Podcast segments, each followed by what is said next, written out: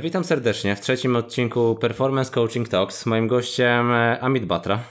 Witam serdecznie. A w zasadzie doktor Amit Batra. Miło mi Cię gościć, Amit.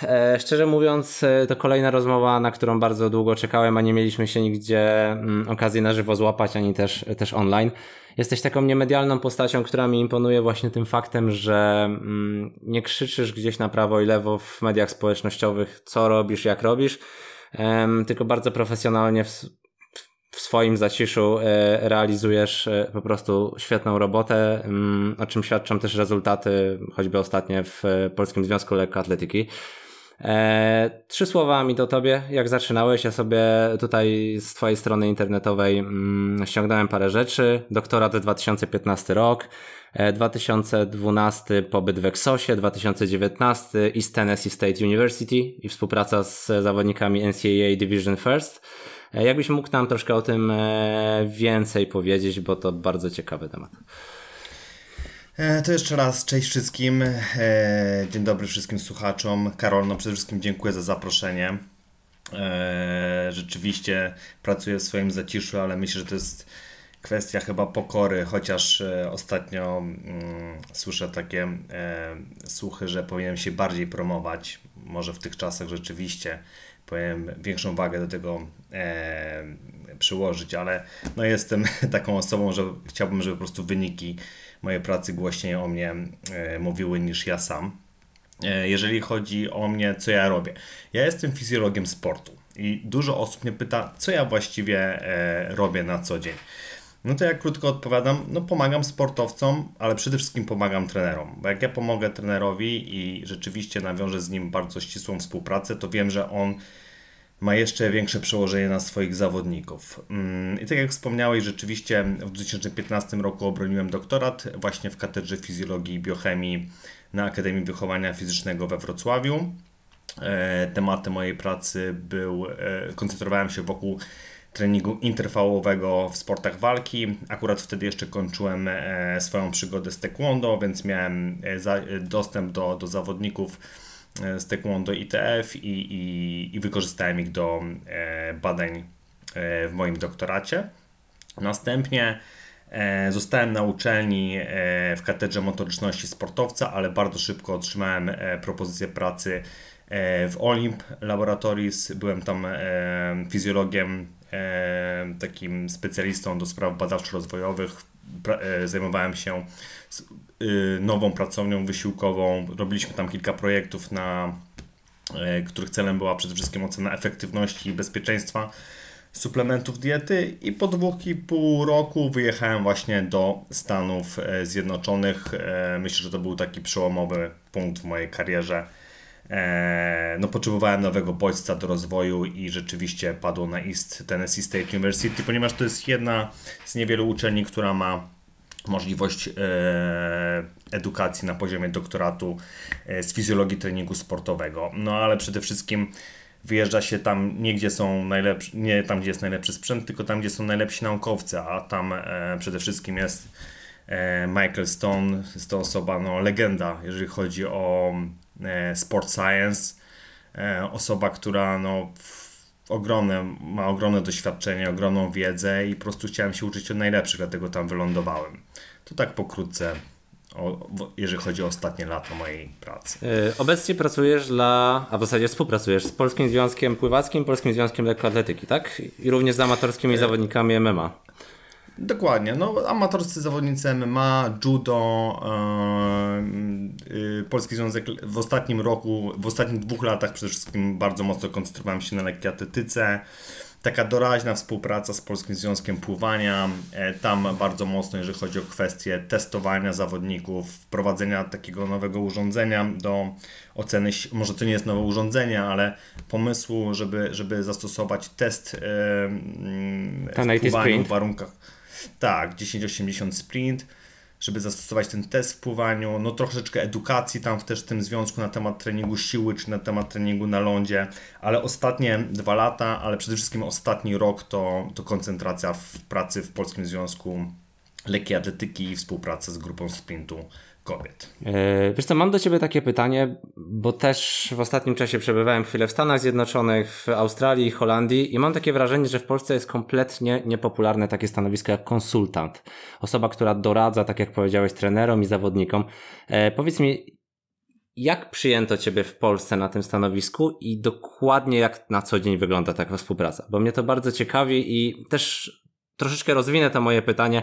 Mam takie doświadczenia z pewnej rozmowy o pracy z klubu Ekstraklasy, jeżeli chodzi o piłkę nożną w Polsce, gdzie miałem objąć podobne stanowisko i byłem dosłownie przerażony, jak mało danych zbieranych jest na temat zawodników, czy to Akademii Piłkarskiej, czy to pierwszej drużyny. I zastanawiam się, co tam zastałeś? Wiesz co, może zacznę od tyłu. To, że możemy dzisiaj coś mierzyć i że mamy możliwości takie pomiarowe, jakie mamy i że możemy zbierać bardzo dużą liczbę danych, nie znaczy, że powinniśmy też je zbierać. Ja tylko wrócę do tego pytania. Mówię o takich błahych rzeczach jak oglądanie meczu CLJ-ki i próba po prostu uzyskania historii medycznej zawodnika.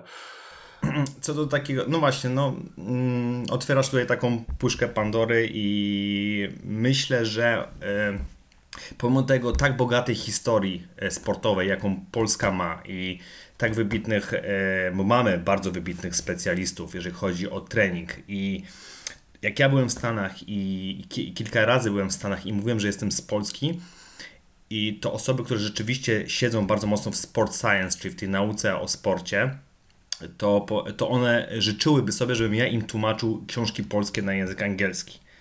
Czyli generalnie Polska, i będąc w tym bloku wschodnim kiedyś i tak naprawdę ta wiedza, którą my posiadamy, gdybyśmy poszli do biblioteki jakiegokolwiek AWF-u w Polsce, byśmy zasięgnęli takich książek z lat 70., 80., to jest ogromna skarbnica wiedzy. Ja przede wszystkim jeżeli chciałbym wdrożyć coś nowego, to najpierw szukam informacji, co zostało wcześniej już ocenione, sprawdzone, i nigdy się nie zdarzyło tak, żeby mój nowy pomysł był odkrywczy. Zazwyczaj trenerzy, z którymi współpracowałem, to mówili, że próbowaliśmy to w 88, próbowaliśmy to w 94 i generalnie zazwyczaj nic odkrywczego takiego nie zawsze miałem możliwość wprowadzać.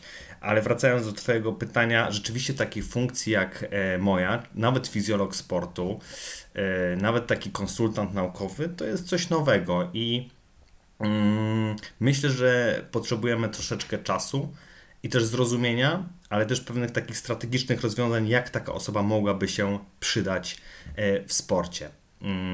Takim dobrym przykładem jest i kiedyś też dyskutowałem o tym właśnie z tym moim mentorem, z Michaelem Stone'em, z ekipą ze Stanów Zjednoczonych. Oni powiedzieli bardzo fajną rzecz. Skup się na tych, którzy po prostu chcą. Nie? Skup się na tych, którzy po prostu chcą. Nie wyważaj otwartych drzwi i nie wchodź tam, gdzie Cię nie chcą, bo tak naprawdę pierwszą rzecz, którą żebyś Ty mógł przedstawić swoją wiedzę i swój pomysł, to musi ktoś chcieć Cię słuchać. I ja miałem to szczęście, że najpierw po moim powrocie ze Stanów rozpocząłem współpracę z trenerem Józefem Lisowskim, legendą, jeżeli chodzi o sprint ten przedłużony, czyli o te 400 metrów. Ale pamiętam ten mój pierwszy telefon do niego, to on mi po prostu powiedział, weź, jak ja przedstawiłem się jako trener przygotowania fizycznego, to on powiedział mi spie, nie? I byśmy musieli tutaj wyciąć, po prostu powiedział, że nie chce nikogo takiego do współpracy, więc to środowisko już wcześniej też było troszeczkę zakrzywione i uprzedzone. Ja miałem to szczęście, że mnie polecił po prostu mój promotor i to był jego przyjaciel jeszcze z lat właśnie 70., 80., gdzie oni współpracowali już w zakresie treningu sportowego, w zakresie tej nauki w sporcie, i po prostu miałem troszeczkę uchylone drzwi i krok po kroku wchodziłem jakby ze swoimi sugestiami, czyli taka rada, jeżeli ktoś by chciał w ogóle rozpocząć taką funkcję jak moja, to pierwsza rzecz, jakiej ja rozpoczynam, to jest obserwacja, bo ja się nie znam na danej dziedzinie, danej dyscyplinie, tak? Ja mój background to są sporty walki, ale zazwyczaj no, w Polsce ten rynek sportu jest tak mały, to nie są Stany Zjednoczone, że ty musisz umieć się odnaleźć w różnych dyscyplinach sportu i nie wymaga nikt od ciebie, od mojej roli, żebym ja znał, żebym ja, nie wiem... No tak, koniec końców pracujemy z ludźmi, prawda? W jednym i w drugim. Tak, dokładnie. I tak naprawdę, żebym ja był potrzebny, to od trenera musi wyjść tak naprawdę problem, który ja muszę rozwiązać. To on musi mi powiedzieć, co on chce, żebym ja postarał mu się znaleźć, rozwiązać albo wprowadzić coś takiego, co jemu mogło być przydatne w jego pracy. Nie publikować albo nie dawać rozwiązań, które są nie do zrealizowania w jego warunkach. Czyli najpierw obserwacja środowiska, w którym to wszystko się odbywa, kontekst, z jakimi problemami dana dyscyplina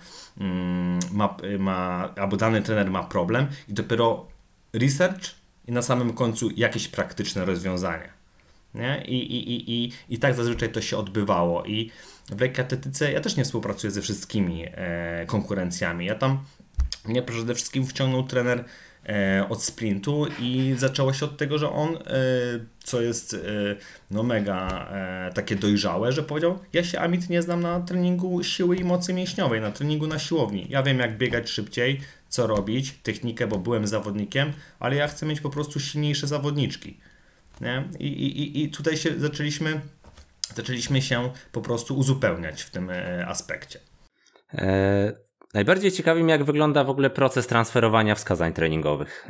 Na ile to jest omawiane, z jaką częstotliwością, w jaki sposób to jest wdrażane, żeby też, no nie, tak jak mówisz, nie spowodować rewolucji na samym początku, bo zazwyczaj wiąże się to z katastrofą. Powiedz mi, z jaką częstotliwością wprowadzałeś te zmiany i jakiego rodzaju to były zmiany? To jest dobre pytanie. Myślę, że tutaj bardzo dużo pomysłów po prostu upada. Nie? Generalnie masz dużo pomysłów, a jak przychodzi co do czego, to jednak nie, albo jednak to się nie przyjmie. No, najpierw, żeby w ogóle coś wprowadzić, to musisz znać to, co wcześniej powiedziałem, czyli ten kontekst, nie? Gdzie są jakieś problemy, albo co byśmy chcieli poprawić. Myślę, że tak może podam taki przykład właśnie w sprincie, w tej lekkiej atletyce i tam jakby robię to na takich trzech obszarach. Pierwsza rzecz to jest wdrożenie takiego monitoringu bieżącego, bo zawsze takie pytanie przychodziło do nas, czy zawodniczka jest gotowa do podjęcia ciężkiego treningu. Zazwyczaj ciężki myśleliśmy o takiej szybkości czystej, gdzie musi być bardzo mocna aktywność układu nerwowego i czy rzeczywiście dzisiaj jest ten dzień, żeby taki trening zastosować. Drugi obszar, no to oczywiście edukacja trenerów i takie rozmowy. One się otwierały podczas treningów albo gdzieś, no nie wiem, nawet na stołówce czy na korytarzu, co myślę o tym, co myślę o takim rozwiązaniu i tak dalej. No i trzeci obszar to oczywiście wprowadzenie takich okresowych testów i wtedy dopiero, jak ja już wprowadzam takie okresowe testy co jakiś czas, to największą wiedzą jakby płynącą jest nie z tych danych, które ja daję zawodnikowi czy daję trenerowi, takie suche dane, tylko trener musi jakby odnieść wynik do obciążeń, które zastosował lub do środków, które zastosował. Nie? Czyli musimy sobie odpowiedzieć na pytanie, skąd ten wynik się mógł wziąć. No i wracając jakby do tego pierwszego obszaru, ten transfer tej wiedzy naukowej do praktyki był taki, że na przykład zaczęliśmy monitorować tą fluktuację zmęczenia, czyli po jakich środkach treningowych zawodnik odbija lub nie odbija i czy jeżeli dzisiaj zaplanowaliśmy trening na przykład na 10-80 sprint i to był trening na wciąganiu, czyli bieganie supramaksymalne, ale jeżeli ktoś skakał mi na platformie poniżej tam, załóżmy teraz rzucam hasło, poniżej 8% normy swojej, to pytanie jest, czy jeżeli on nie dał z siebie wszystkiego na platformach, jakikolwiek to byłby rodzaj zmęczenia, to czy jest sens go wciągać na tej lince, żeby go jeszcze mocniej stymulować, nie? To tak zaczęliśmy, taki pierwszy transfer to był reagowanie na to, co się, reagowanie na to, co obserwujemy. Czy nasze decyzje zmieniamy, czy ich nie zmieniamy, czyli reagowanie ze strukturą mikrocyklu na podstawie tego zmęczenia takiego nerwowo-mięśniowego. Powiedz mi, wtrącę takie pytanie, jak długo zajął Ci proces zbierania danych bazowych, takich referencyjnych, żeby mieć pewność, że dany wynik nie jest szumem, a jest sygnałem i rzeczywiście daje Ci potencjał do podjęcia takiej decyzji, okej, wycofuję tego zawodnika, zmniejszam workload albo na odwrót, wciągam go w trening na wysokiej intensywności i stosuję na przykład trening overspeed. Wiesz co, zawsze to była mieszanka takich trzech czynników. Pierwsza, dyskusja z zawodnikiem, druga to jest obserwacja w ogóle zawodnika na treningu podczas rozgrzewki, no i trzecia rzecz to jest dyskusja z trenerem i oczywiście wyniki z platformy. I to jest zawsze ufamy takiemu common sense, takiego, żeby nigdy nie być przykrytym albo uprzedzonym przez te cyferki, które nam wyskakują z tableta czy z komputera, nie?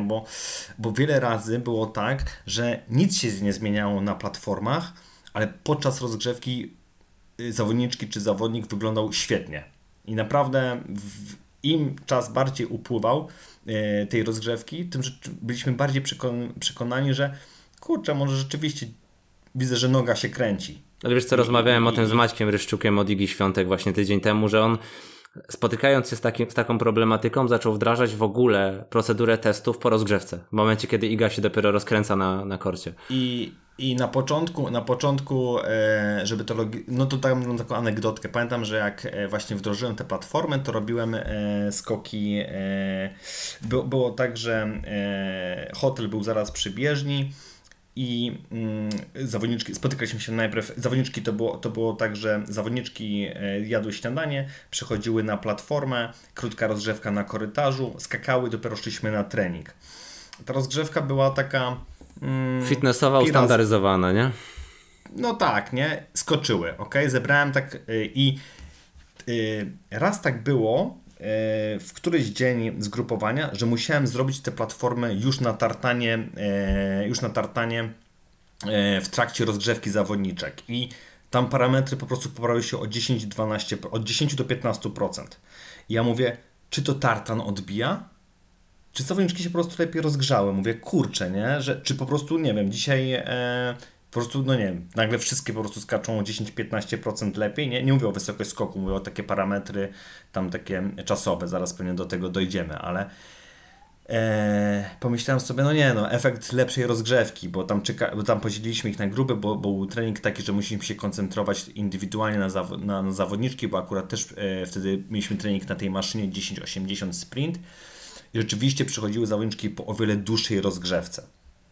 I to jest taki pierwszy... No i teraz wracając do tego, co powiedziałeś o Maćku i o Idze, to są momenty, w których nic się nie zmienia na platformie, ale zawodnik wygląda świetnie biegowo, ale częściej są takie momenty, że zawodnik wygląda słabo na platformie, to raczej mało prawdopodobne jest to, że będzie wyglądał dobrze biegowo, nie? Może być to na odwrót, czyli zmęczenie i ocena wyskoku jest, i też ocena zmęczenia, trzeba pamiętać, jest task specific, czyli specyficzna do zadania ruchowego, więc 5% obniżenia na platformie nie oznacza 5% obniżenia w szybkości, nie? I to jest tylko diagnostyka czy monitoring, trzeba zawsze sobie odpowiedzieć na pytanie, to jest dodatek i to jest zmniejszenie stopnia niepewności w podejmowaniu decyzji, nie? Czyli masz 10 x-ów niewiadomych, nagle masz 8, bo już zrobiłeś jakieś testy, mówisz, no dzisiaj mogą być gotowe i jeżeli coś się dzieje nie tak na treningu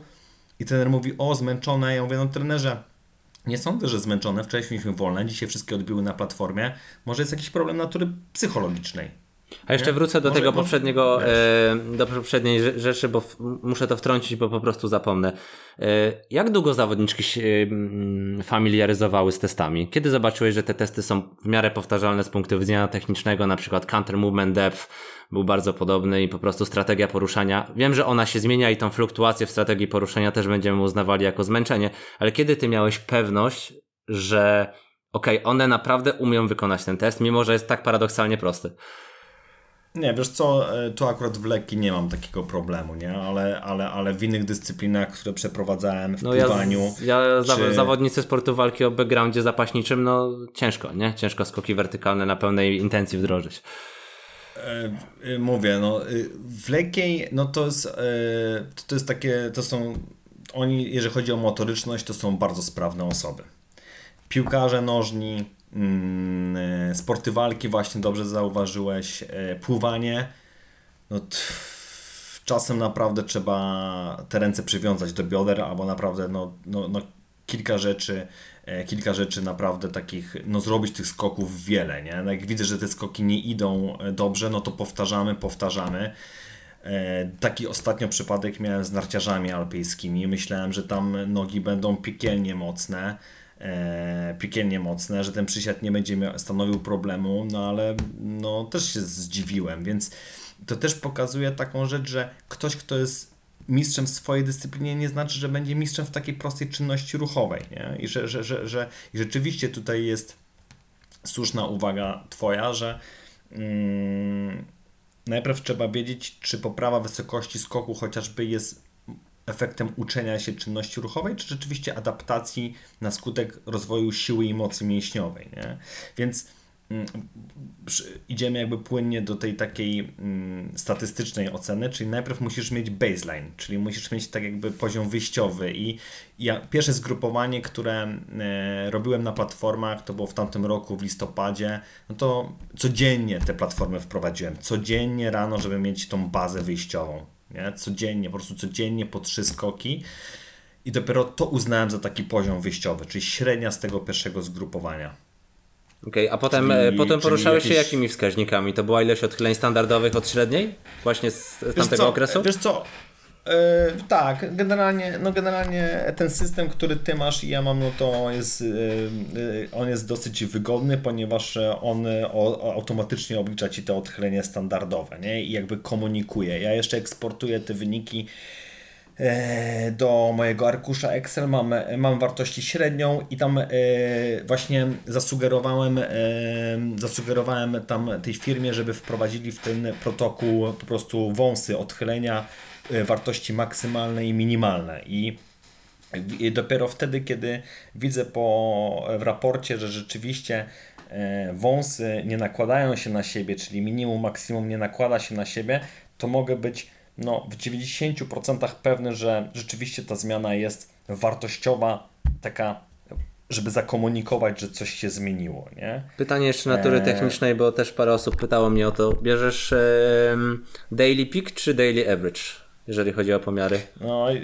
I właśnie tutaj to jest ciekawe, bo na przykład trenerzy, pamiętam jak współpracowałem z trenerem Lisowskim, to on zawsze chciał wartość najlepszą, no bo tak naprawdę w lekkiej wymiernym wynikiem jest najlepszy wynik, ten jeden bieg, czy jeden skok, czy jeden rzut i to się dla niego liczy, ale ja na podstawie zebranych tego researchu, co inni robią, dyskusji, no to biorę daily average, bo rozrzut wąsów plus minus, czyli ten współczynnik zmienności też mi mówi o motywacji zawodnika i jakby o zborności ruchów dla danego testu, czyli jeżeli jest duży rozrzut plus minus, raz skoczyła zawodniczka 32, nagle skacze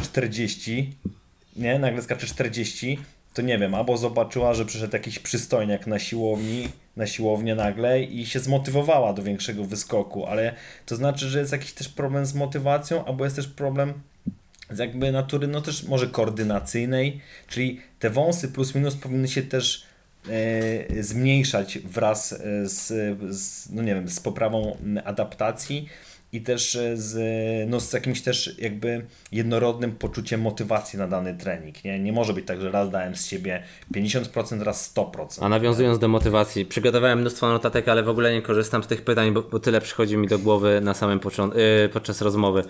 Czy ty przeprowadzasz te testy grupowo, żeby wzmożyć motywację, czy izolujesz te zawodniczki, żeby dały z siebie wszystko względem tego, jaką motywacją dzienną dysponują, same zostawione ze sobą? Wiesz co, nie ma takiej możliwości w ogóle, żebym robił to indywidualnie, bo zazwyczaj platformy są rozłożone zaraz przy bieżni, zawodniczki się rozgrzewają, kto jest gotowy podchodzi i skacze. Jedyna rzecz, którą w pewnym momencie wdrażam i na życzenie zawodniczek jest takie, jeżeli one nie chcą, żebym się dzielił na głos wynikiem, to po prostu tego nie mówię, tak? Albo jeżeli ktoś chce, żeby mieć te wyniki dla siebie, to też się z nimi nie dzielę, czy do wysyłania tych raportów, ale generalnie no, to też trzeba sobie odpowiedzieć na jakim poziomie pracujesz. Jeżeli pracujesz na poziomie tych sprinterek, które są w kadrze narodowej, to ja przychodzę z założeniem, że one wiedzą, po co tutaj są. Więc, ale jak już się je poznaje, no to widzisz, czy ta wysokość skoku, czy to jest efekt tego, że ktoś stał dzisiaj lewą nogą, czy rzeczywiście dzisiaj nie ma jakby no, nie ma siły, czy jest zmęczenie, ale zawsze, no i ktoś może mi zarzucić, że dobra, platforma nie wszystko ci powie, ale jeżeli ktoś po rozgrzewce nie daje z siebie już 100% na platformie, to czy dasz z siebie 100% podczas odcinków biegogowych? No, nie? To też jest jakieś nastawienie do treningu, nie? To też jakby już ocenia jakąś motywację i nie wiem kto, mam nadzieję, że nie będą słuchać, ale to też jak ja je testuję, to trener też je obserwuje. Nie? I tak samo jak pamiętam, jak z piłkarzami pracowałem. Testy są do pewnego momentu jakimś tam potrzebne do zebrania jakichś danych, jakichś liczb, ale my po teście bardzo dużo, pamiętam z trenerem głównym dyskutowaliśmy o tym, kto jak długo walczył o to, żeby się utrzymać na teście wahadłowym. Nie? To też dużo ci mówi o charakterze zawodnika. Jasne. Jeszcze zanim wrócę do systemu, w którym pracujesz, bo tutaj jedną rzecz wychwyciłem i chcę się dopytać, to skończmy temat testowania. Jak często testujesz? Jak wyglądają te procedury? Bo moje się zmieniały bardzo często względem tego, żeby skompresować to w czasie, po prostu żeby nie wpływało to na zmęczenie nawet, albo żeby nie było spadku motywacji, bo złapałem się na tym, że stosowałem za duże przerwy pomiędzy counter movement jump. I jak implementujesz te bardziej zaawansowane, bardziej wymagające testy do mikrocyklów, na przykład test isometric mid-thigh pull? To robimy tak. Po pierwsze uważam, że wszystkie testy, które wprowadzam, chciałbym, żeby były jak najmniej widziane przez zawodnika, że to jest jakby dodatkowa część treningu. Czyli chciałbym, żeby one były bardzo takie wdrożone w naturalny, nie wiem, schemat treningowy. Czyli jak one się rozgrzewają i są gotowe, to zazwyczaj przychodzą, skaczą i przerwa i wykonuje 3 skoki i ta przerwa pomiędzy skokami jest bardzo krótka, to jest może 10 sekund, czyli robię 3 skoki w bardzo krótkim czasie, to po pierwsze, i zawodniczka jest gotowa, idzie dalej się grzać, już może rozpoczynać jakby część właściwą dalej rozgrzewki. Nie wykonuje, jeżeli chodzi o mid-thigh pull, powiem Ci, że w tym roku prawie w ogóle w lekkiatletyce w ogóle nie zastosowałem tego testu i opierałem się tylko na counter movement jumps. Jeżeli chodzi o parametry, to oczywiście brałem pod uwagę te parametry globalne, wyjściowe, czyli moc, wysokość skoku. A brałeś moc średnią czy pikową, jeżeli chodzi o fazę propulsywną? Średnią moc. I patrzyłem też na te parametry temporalne, czyli te czasowe, i przede wszystkim patrzyłem na długość fazy propulsywnej i wysokość skoku. Jeżeli wysokość skoku jest i u tych bardzo dobrych zawodniczek, u tych naprawdę, gdzie ten staż treningowy jest bardzo duży, ta wysokość skoku, i to też było u Łukasza Krawczuka, jak z nim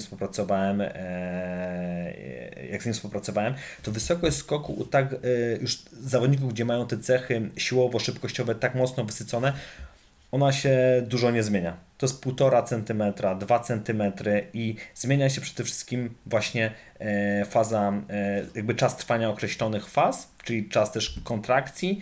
No i tym głównym takim parametrem jest ten zmodyfikowany indeks siły reaktywnej, nie? Reaktywności, czyli wysokość skoku podzielona na jak długo zawodnik się zebrał do tego skoku.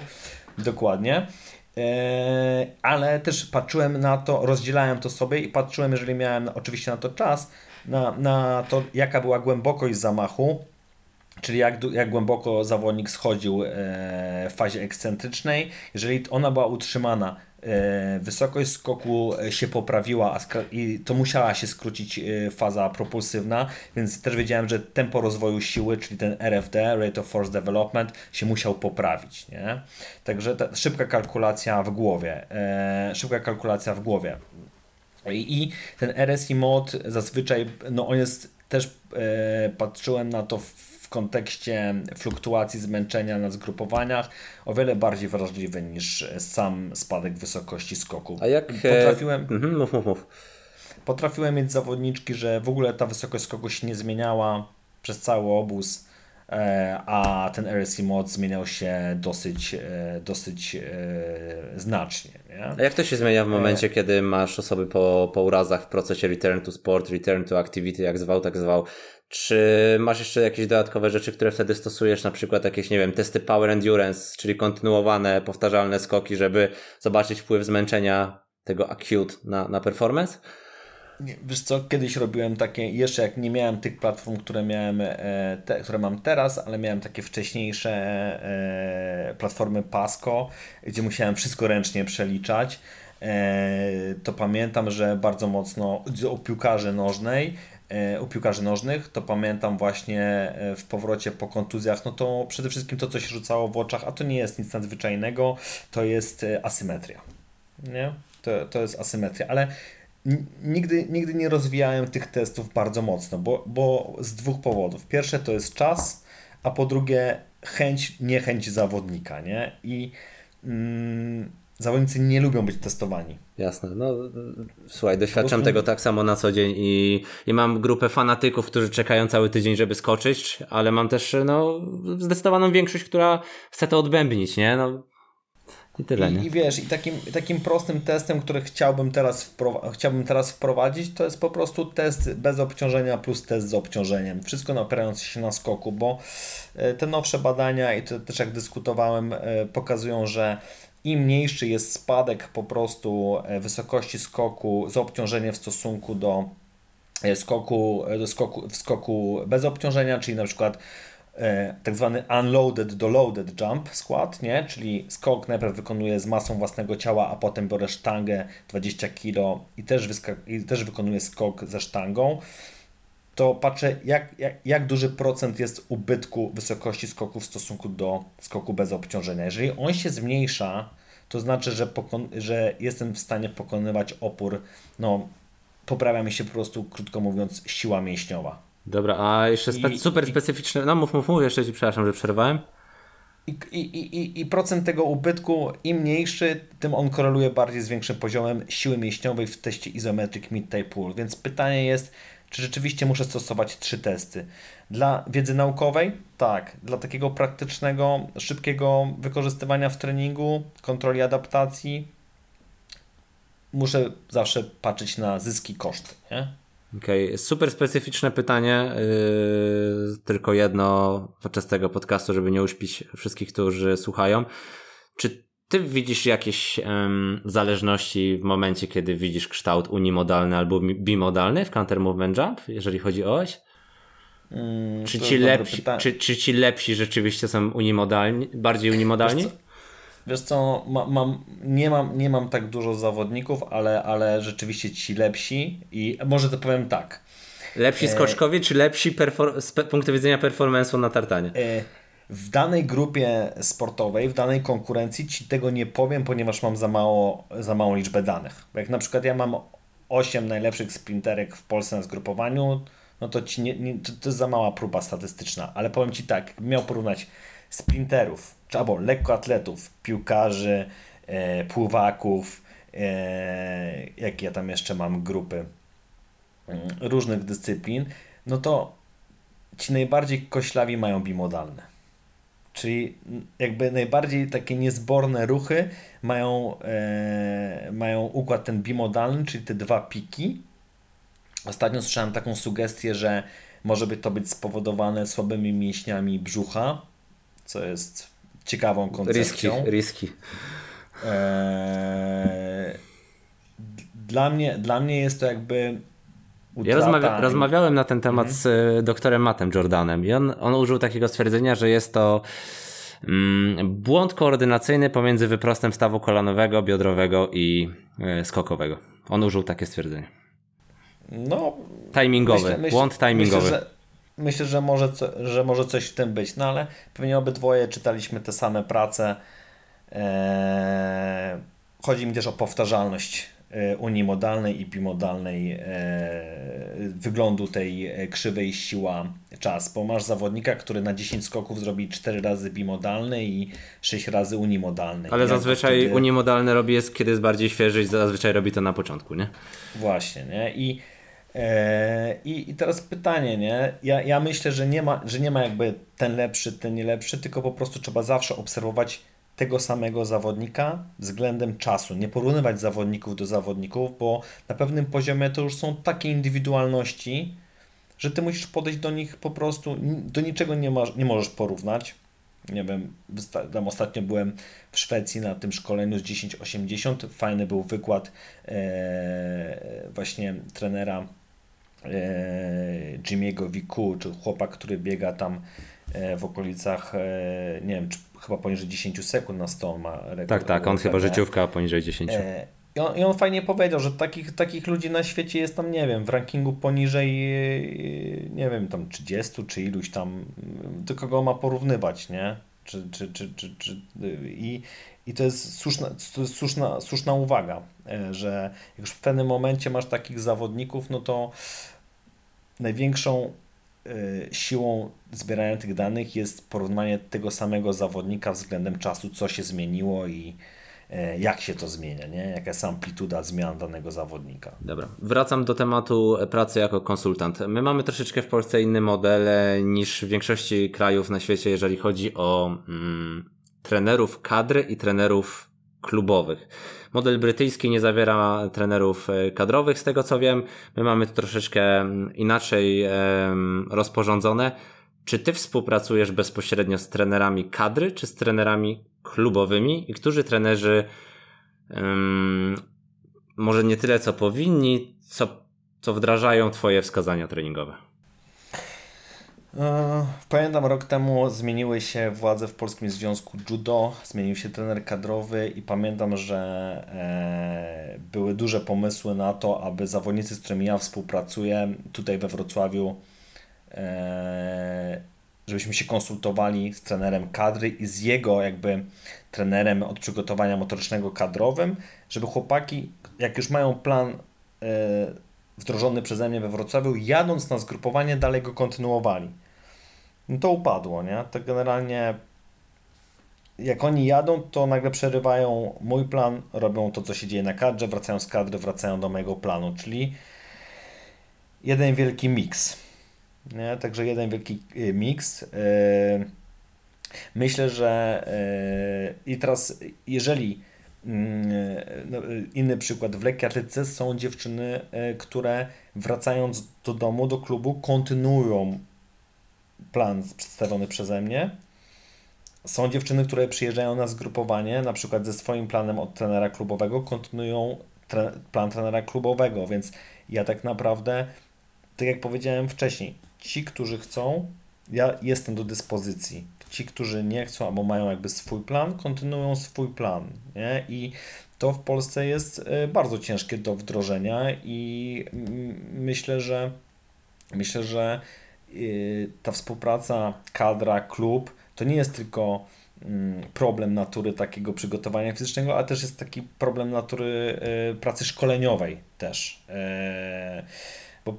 Bo pamiętam też w sportach walki, że no, robiło się jakieś rzeczy w klubie, potem się jechało na kadrę, na kadrze nagle 2 treningi dziennie i połowa zawodników w ogóle nie wie, jak się nazywa, nie? No ale bo wcześniej nie trenowali 2 razy dziennie i jakby nie było tej tej zasady indywidualizacji i rzeczywiście Tutaj się otwiera problem komunikacji, nie? Komunikacji, jakby strategii, jakiegoś takich rozwiązań systemowych odgórnie.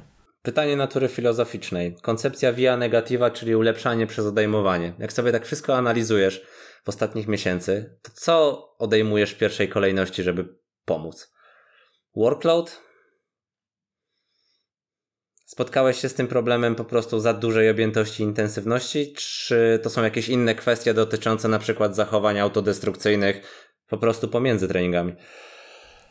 Nie, ja myślę w ogóle, że jakbyś mi zadał wspólny mianownik sportowców albo jakby w związkach, w których współpracuję, wspólny mianownik jakby jaki, co bym zmienił, to pierwsze co to bym zmienił objętość treningową. Jest bardzo duża jest ta objętość treningowa, nie? Czyli generalnie myślę, pamiętam takie historie, że zawsze jak wdrażałem swoje rozwiązania albo proponowałem swoje rozwiązania, to zawsze słyszałem jedno zdanie: co tak mało? Oni nic nie robią, co tak mało, nie?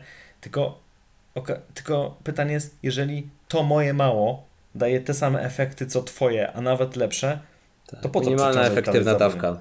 Dokładnie, minimal effective dose.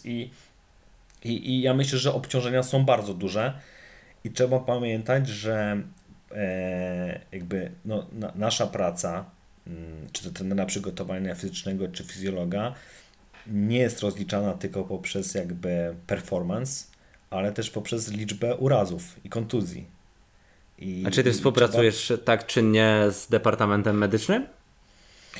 Wiesz co, na przykład ciekawe takie rozwiązania były, pamiętam, że na platformach dużo wychodzi i na tych platformach, jak już był rzeczywiście, ja nie panikuję, że jest jakaś asymetria, ale jeżeli ta asymetria się powtarza, czyli to jest jakby codziennie skok i codziennie ta sama asymetria i ona jest powyżej 20%, no to już mi się światełko zapala i wtedy jest pierwsze co, to mówię to fizjoterapeucie, który przebywa na zgrupowaniu. Żeby po prostu... Co jest kolejnym krokiem? Badania obrazowe, na przykład, nie wiem, ultrasonografia ścięgna? Kolejnym krokiem jest przede wszystkim pytanie zawodnika, czy coś się działo, nie? Czy coś się działo i... Wiesz, nawiązuje do tej plagi urazów przeciążeniowych w polskiej lekkoatletyce jeszcze sprzed paru lat i po prostu ciekawi mnie, jak to wygląda w tym momencie, jeżeli chodzi o takie błahe rzeczy jak tendinopatia, nie? Wiesz co, no właśnie, tylko ja nie jestem trzeba sobie odpowiedzieć na pytanie takie, że ja nie jestem przy wszystkich konkurencjach i też jestem tak naprawdę świeżakiem w tym związku i mogę odpowiadać tylko za to, co obserwowałem na zgrupowaniach właśnie sprincie. I generalnie no kolejnym krokiem jest konsultacja terapeutyczna i rzeczywiście dalej jest coś nie tak, no to jakieś właśnie diagnostyka obrazowa, i kroki już natury takiej medycznej. Jakby ja nie wchodzę w te kompetencje. Jakby ja daję znak, ja zapalam światło i generalnie to już dalej zależy od departamentu medycznego. A jaka jest etiologia tego? Co dalej z tym zrobić, no to już też wychodzi poza obszar jakby też moich kompetencji, nie? A kto pracuje w twojej grupie z zawodnikami motorycznie w momencie, kiedy wracają do sportu? Fizjoterapeuta? Trener przygotowania motorycznego? Kto? Nie, na pewno jest to fizjoterapeuta, zawodnicy generalnie albo posiłkują się tymi fizjoterapeutami ze związku, albo mają jakąś tam opiekę stworzoną czy prywatnie, sektora prywatnego, tak? Tak. I generalnie pewnie jak dostają zielone światło, no to wracają już do tej rywalizacji czy treningu wyczynowego, ale no mówię, ja generalnie na pewno nie podejmuję się na przykład jakiemuś, nie wiem, nie jestem osobą kompetentną i odpowiedzialną za to, żeby wziąć zawodnika po kontuzji i go wprowadzić. Jasne, po prostu pytam, czy ingerujesz w ten proces swoją radą, doświadczeniem i wiedzą? Nie, generalnie jest tak, że mówię, że w ostatnim czasie było tak, tylko że dawałem sygnały, że tutaj może coś nie tak, albo to jest tak. I to już była praca z fizjoterapeutą i mówię, dalsze kroki jakby w obszarze medycznym, no to nie do końca jest jakby moja też rola, bo ja mam idę na siłownię i zaczynam przerzucać kilogramy i to musi być zrobione z maksymalną intencją i zaangażowaniem, a nie myśleniem, czy coś się tutaj komuś nagle, wiesz, czy ktoś jest gotowy, czy nie, nie?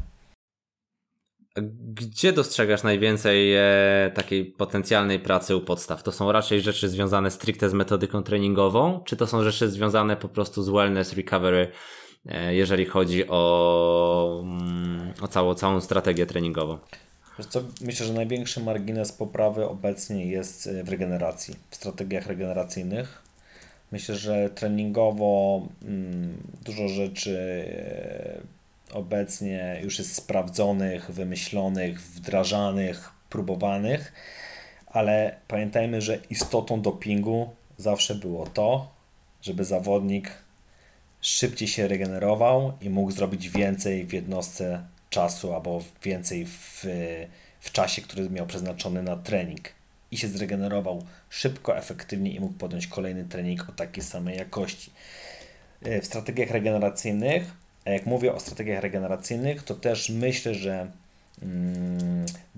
duży margines poprawy jest w strukturach, jakby w takim w doborze struktury obciążeń, na przykład w kontekście mikrocyklu lub mezocyklu, czyli wdrożenie dni lekkich, średnich i ciężkich. Nie? Jakaś tam polaryzacja i fluktuacja, nie? Całego procesu. Dokładnie, czyli wiedzieć, żeby wyzbyć się monotonii treningowej. Monotonia treningowa to nie jest robienie cały czas tego samego, tylko monotonii pod względem obciążeń. Czyli musisz mieć dzień lekki, średni, ciężki i wiedzieć, jak tym manipulować. I często obserwowaliśmy takie zjawisko, że po dniu wolnym zawodnicy wyglądali bardzo słabo. Po dniu wolnym. A zazwyczaj ta literatura wskazuje, że dzień wolny, następnego dnia super kompensacja, co nie? I tutaj bardzo duże znaczenie ma poziom siły zawodnika. Jeżeli zawodnik jest silny, czy też wydolny, to tak naprawdę ten dzień wolny nie jest mu tak aż do końca potrzebny. I my po wysiłkach, na przykład po treningu najcięższym, po treningu wytrzymałości szybkościowej, po południu potrafiliśmy zrobić dodatkowy trening, krótki, to było może 50 minut treningu siłowego, ale na bardzo dużym obciążeniu, ale takie krótkie skurcze mięśniowe, ćwierć przysiad, wstępowania na bardzo mały stopień, ale z dużym obciążeniem. Następnego dnia zawodnik wyglądał o wiele lepiej, niż byśmy mu cały dzień dali wolny.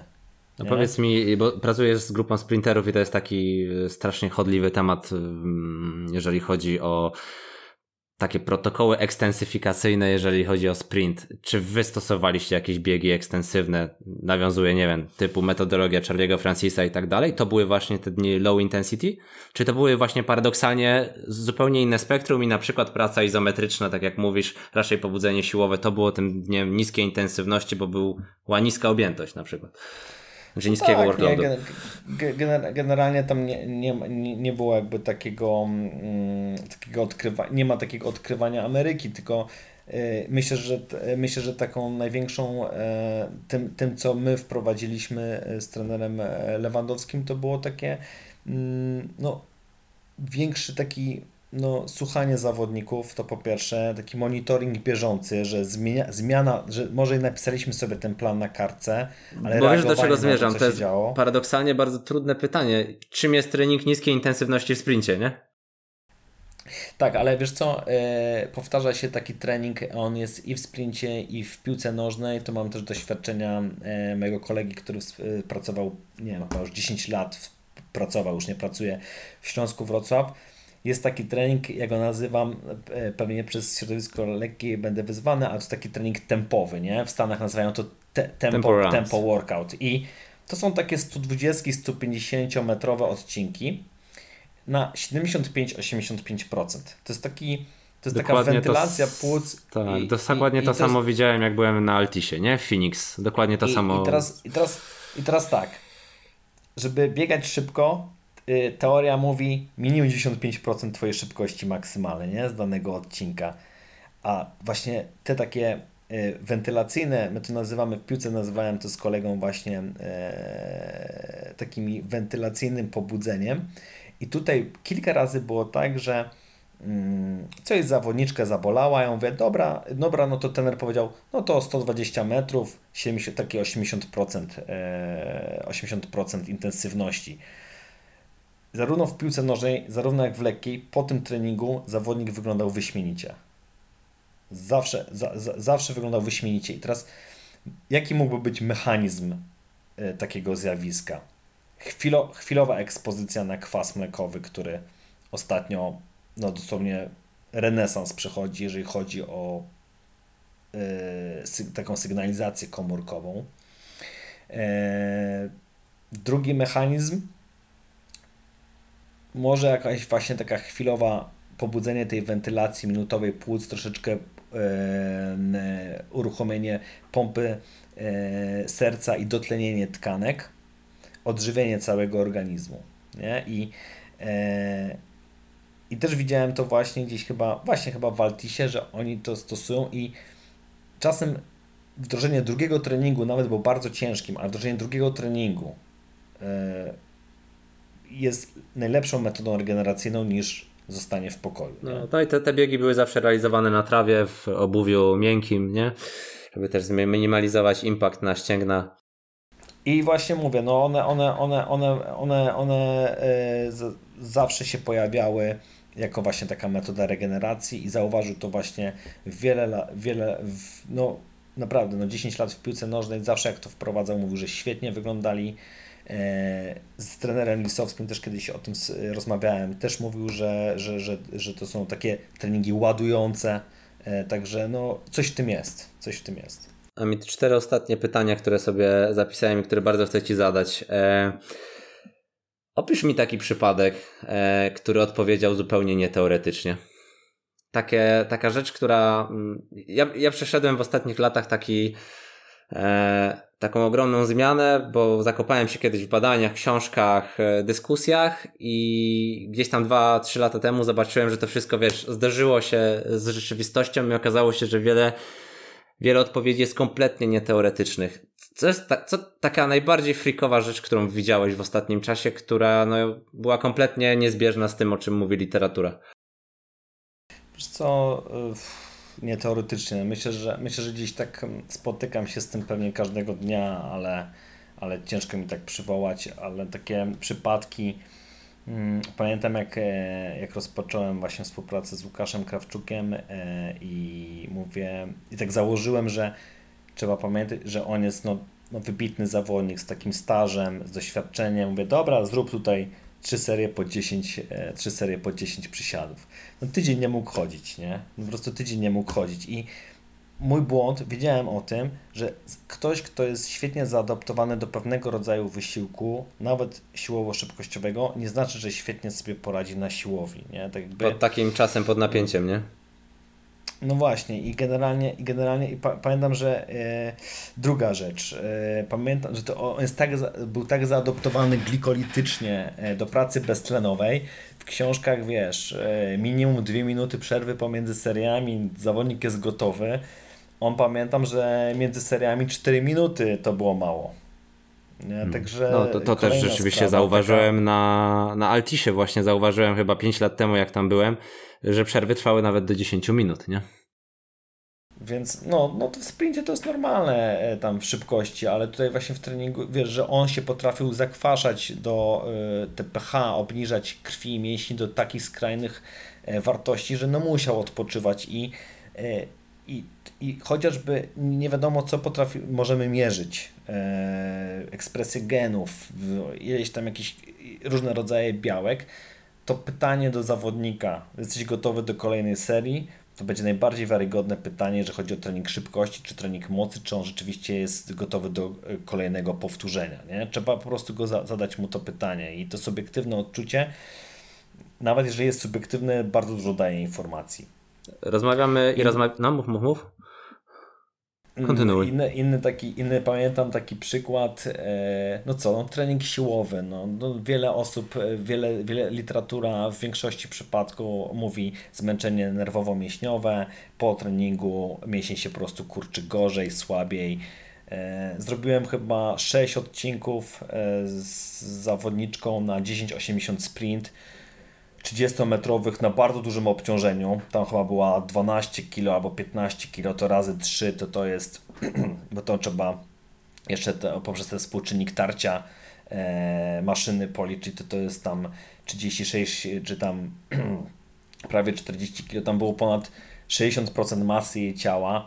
Wykonała takie odcinki, przyszła na platformę, skacze o wiele lepiej niż przed treningiem. Nie? Właśnie o takie rzeczy pytam. Oczywiście ktoś powie, że to jest zgodne z literaturą, tam wzmocnienie poaktywacyjne. No nie jest zgodne z literaturą, bo te literatura na podstawie wzmocnienia poaktywacyjnego to jest tam może jakieś... Niższa objętość. 2-3, tak, niższa objętość, 2-3 może jakieś tam półprzysiady, 4 minuty odpoczynku i skok, a tu po całym treningu zawodnik mega eksplozywnie zareagował. To samo z tą zawodniczką, pamiętam, że ja zawsze byłem uczony, zawsze obserwowałem, czy zawsze tak robiliśmy, że to też tak, zawsze tak robiliśmy, to u wszystkich tak musi być, wcale nie. I pamiętam, że to był pierwszy rok mojej współpracy akurat z Mariką Popowicz i pamiętam, że ostatnie 2 tygodnie powiedziałem, nie ma już sztangi, skaczemy, wieloskoki, skoki na pudło. Ja tylko słyszę, muszę mieć sztangę, nie? Mówię, kurde, nie? Nie, zaufaj mi, nie ma żadnej sztangi, nie? Muszę mieć sztangę, zaufaj mi, muszę mieć sztangę. Wiesz, zawodniczka 20 lat stażu, ty tak mówisz, że nie, ona mówi, że tak. I akurat się złożyło tak, że kończyła taki blok wytrzymałości siłowej wcześniej, taki dziesiątek na bardzo dużym objętości. I następnego dnia jechaliśmy na halę, pamiętam, w Toruniu, na trening wytrzymałości szybkościowej. I po takim treningu mówię, zobaczysz, będziesz dzisiaj zbierała nogi z tartanu. Jeden z lepszych jej treningów. Po tak ciężkim treningu. I wtedy wtedy tak sobie pomyślałem, kurde, Amit, zacznij słuchać zawodników, nie? Zacznij słuchać też, co oni mają do powiedzenia. Nie tylko literatura, nie tylko twoje badania, nie tylko twoje cyferki. Musisz też im zaufać. I wtedy pamiętam, że przeszliśmy ten protokół taki do Rio, do Tokio, że ona tam, nie wiem, przed startem, czy w ogóle teraz przed tymi startami, to wchodziliśmy na bardzo duże obciążenia, na półprzysiad po 150-140 kg i to oddawało, nie? I trener mówił, sztanga oddaje, nie? Ona mówi, sztanga oddaje, nie? Ale są zawodniczki, gdzie jak tak zrobisz, to będziesz je zbierał z ziemi, nie? I to przez 2 tygodnie, nie? I trzeba wziąć to pod uwagę, nie? Trzeba wziąć to pod uwagę i kilka takich pewnie zawodnicy i trenerzy, z którym współpracuję, miałoby więcej takich anegdot, gdzie się z nimi kłóciłem albo konfliktowałem swoje poglądy, ale myślę, że trzeba pamiętać o tym, że w literaturze naukowej najczęściej te badania to są na poziom rekreacyjny, a tu jak masz zawodników z określonym już oknem adaptacji zawężonym, to trzeba też umieć ich słuchać, nie? Pięknie przeszedłeś do jednego z kolejnych pytań i zapytam o karierę akademicką. Miałem kiedyś przyjemność skoczyć na obiad z Ianem Jeffreysem podczas konferencji i on mi powiedział, że odchodzi od środowiska naukowego ze względu na to, że poruszana przez tematyka przez środowiska naukowe przestaje być applied, że jest troszeczkę za bardzo oderwana od rzeczywistości trenerskiej, praktycznej. Powiedz mi, czy ty się z tym zgadzasz i czy obserwujesz taki sam trend, że ta mnogość tych prac naukowych, która wypływa w ostatnim czasie, przez ostatnie lata jest, nie chcę powiedzieć, że trochę o niczym, ale generalnie przeciętny trener przygotowania motorycznego, taki jak ja, który nie ma backgroundu sport science, niewiele z tego zyska? Wiesz co, zgadzam się, ale ja widzę tutaj, że wina leży po obu stronach. Po pierwsze, kryteria pracy akademickiej to jest publikacja prac naukowych, nie? I oni muszą publikować i ja wiem, że po prostu na uczelniach te prace to są oderwane od rzeczywistości, ale dlaczego w takim razie, też byłem kiedyś na to obrażony, ale z drugiej strony, kiedy miałem dużo przypadków, kiedy ja mówię do trenera, trenerze, z czym ma trener problem, nie? Albo jaki problem treningowy chciałby trener rozwiązać? Cisza. I naukowcy, oni sobie sami tematu nie wymyślą, bo najbardziej praktyczne i najlepsze prace takie w sporcie będą wtedy, kiedy one będą odpowiadać na pytania zadane przez trenerów. Druga rzecz, tutaj stanę troszeczkę w obronie tej nauki, jest taka, że rzadko kiedy, nie widziałem nigdy konferencji, gdzie trenerzy by wyszli na środek i powiedzieli nie to, co im się udało zrobić z zawodnikiem, ale niech pokażą wszystkie metody, w których spowodowali, że zawodnik albo doznał kontuzji, albo nie dokończył sezonu, albo przegrał. To, co się nie udało, nie? To jest tak jakby troszeczkę jak z tym błędem przeżywalności, jeżeli chodzi o to badanie z samolotami, nie? Tak. Wiesz, widzimy tylko pociski, w które tam strzelano do samolotu, ale pokażcie mi też te samoloty, które nie wróciły do bazy, bo trzeba wzmocnić je tam, gdzie oberwały, bo one nie wróciły do bazy. I ale myślę, że to jest taki ogromny problem systemowy, bo jeżeli ktoś by wymusił na trenerach zbieranie tych danych, że te dane nie idą w kosz, to można byłoby je eksponować potem, a tak to można te dane, wiesz, bardzo szybciutko gdzieś pod biureczko schować albo w ogóle utylizować. Ale prawda jest taka, że no niestety nauka nie odpowiada na potrzeby świata sportu. Nie jest to tylko problem teraz tylko w naszym kraju, jest to ogólnoświatowy problem. No i trzeba to zmieniać, nie? Czyli trzeba zadawać po prostu pytania, które są przydatne do pracy trenerskiej. Dopiero wtedy takie połączenie jest zasadne i najbardziej konstruktywne, wiesz, myślę, dla obu stron. Ja zazdroszczę trenerom, z którym współpracujesz, bo mi brakuje takiego filtra nad sobą, który powiedziałby, okej, rzeczywiście warto zajrzeć do tego badania, bo znam się na metodyce prac badawczych. Mi tego brakuje. Ja czasami łapię się na tym, że po prostu nie potrafię, może nie tyle, że nie potrafię je zinterpretować, co nie potrafię dokonać recenzji tej pracy, czy ona jest rzeczywiście dobrze wykonana i z punktu widzenia statystycznego, i z punktu widzenia doboru tam kohorty, grupy i tak dalej, więc szczerze mówiąc zazdroszczę trenerom, którzy mają nad sobą człowieka do sport science, nie? Ostatnie pytanko. Prowadzisz warsztaty za parę dni we Wrocławiu i zadam Ci pytanie, które jest bezpośrednio związane z pracą jako wykładowca.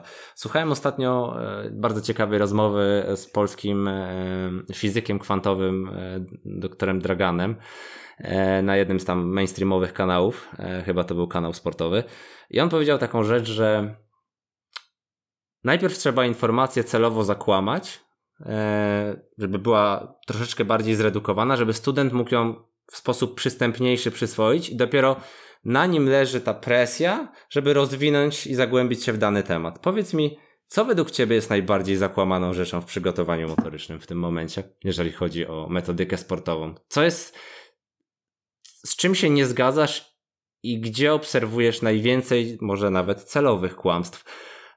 Bo to jest fajne pytanie, wydaje mi się, i dużo osób się łapie na tym po paru latach, że okej, coś zostało wyniesione na piedestał, ale nie do końca tak jest, nie? No to jest ciekawe pytanie. Mówisz o takim kłamstwie albo związanym z tym, że jest powielane po prostu z pokolenia na pokolenie i nieweryfikowany, gdzieś jest takim urban legends, albo jest po prostu używany jako hasło marketingowe gdzieś tam w naszym kraju albo gdzieś na świecie, po prostu do celów, nie wiem, sprzedażowych i tak dalej. Szczerze, nie interesuje mnie tak bardzo powód, co po prostu konsekwencje. Co jest najbardziej według Ciebie zakłamane? Ciężkie pytanie. Co było najbardziej Zostawiłem je na koniec specjalnie. Jest wiele takich flagowych stwierdzeń, wiesz, które gdzieś tam krążą dookoła naszej pracy, więc po prostu zastanawiam się, co według Ciebie jest najbardziej, może nawet nie tyle co zakłamane, co niezrozumiane. No nie wiem, ale myślę, że tak daleko nie trzeba sięgać, nie? Siła zabija szybkość. No to taka, nie wiem, czy o to Ci chodziło mniej więcej. Między innymi. Taki slogan, między innymi. A wiesz, na przykład pewien taki albo to jest jedno, siła zabija szybkość, nie? I generalnie Trzeba sobie odpowiedzieć, ale co to jest ta siła? Bo wszyscy oceniają, że bo potem przychodzimy do kolejnej dyskusji. No tak, no osoba, która bierze więcej na przysiad ze sztangą, wcale nie biega szybciej. No oczywiście, że nie, ale jeżeli wezmę impuls siły, jaki stopa, noga, kończyna dolna generuje podczas biegania, no to widzimy, że im większy impuls siły podczas kontaktu stopy z podłożem, tym szybsza prędkość biegowa, nie? Ale też mowa o różnych adaptacjach strukturalnych, które wynikają z tego, prawda? Więc mi chodzi o to, więc tak naprawdę wszyscy myślą, że siła to jest jakby liczba kilogramów, ja jestem w stanie podnieść, nie? A to nie jest to. To jest po prostu umiejętność aplikacji określonej wartości siły w określonym oknie czasu, tak? I dla danych dyscyplin będzie po prostu to troszeczkę inaczej determinowane czy określane. Ale miałem przez chwilę w głowie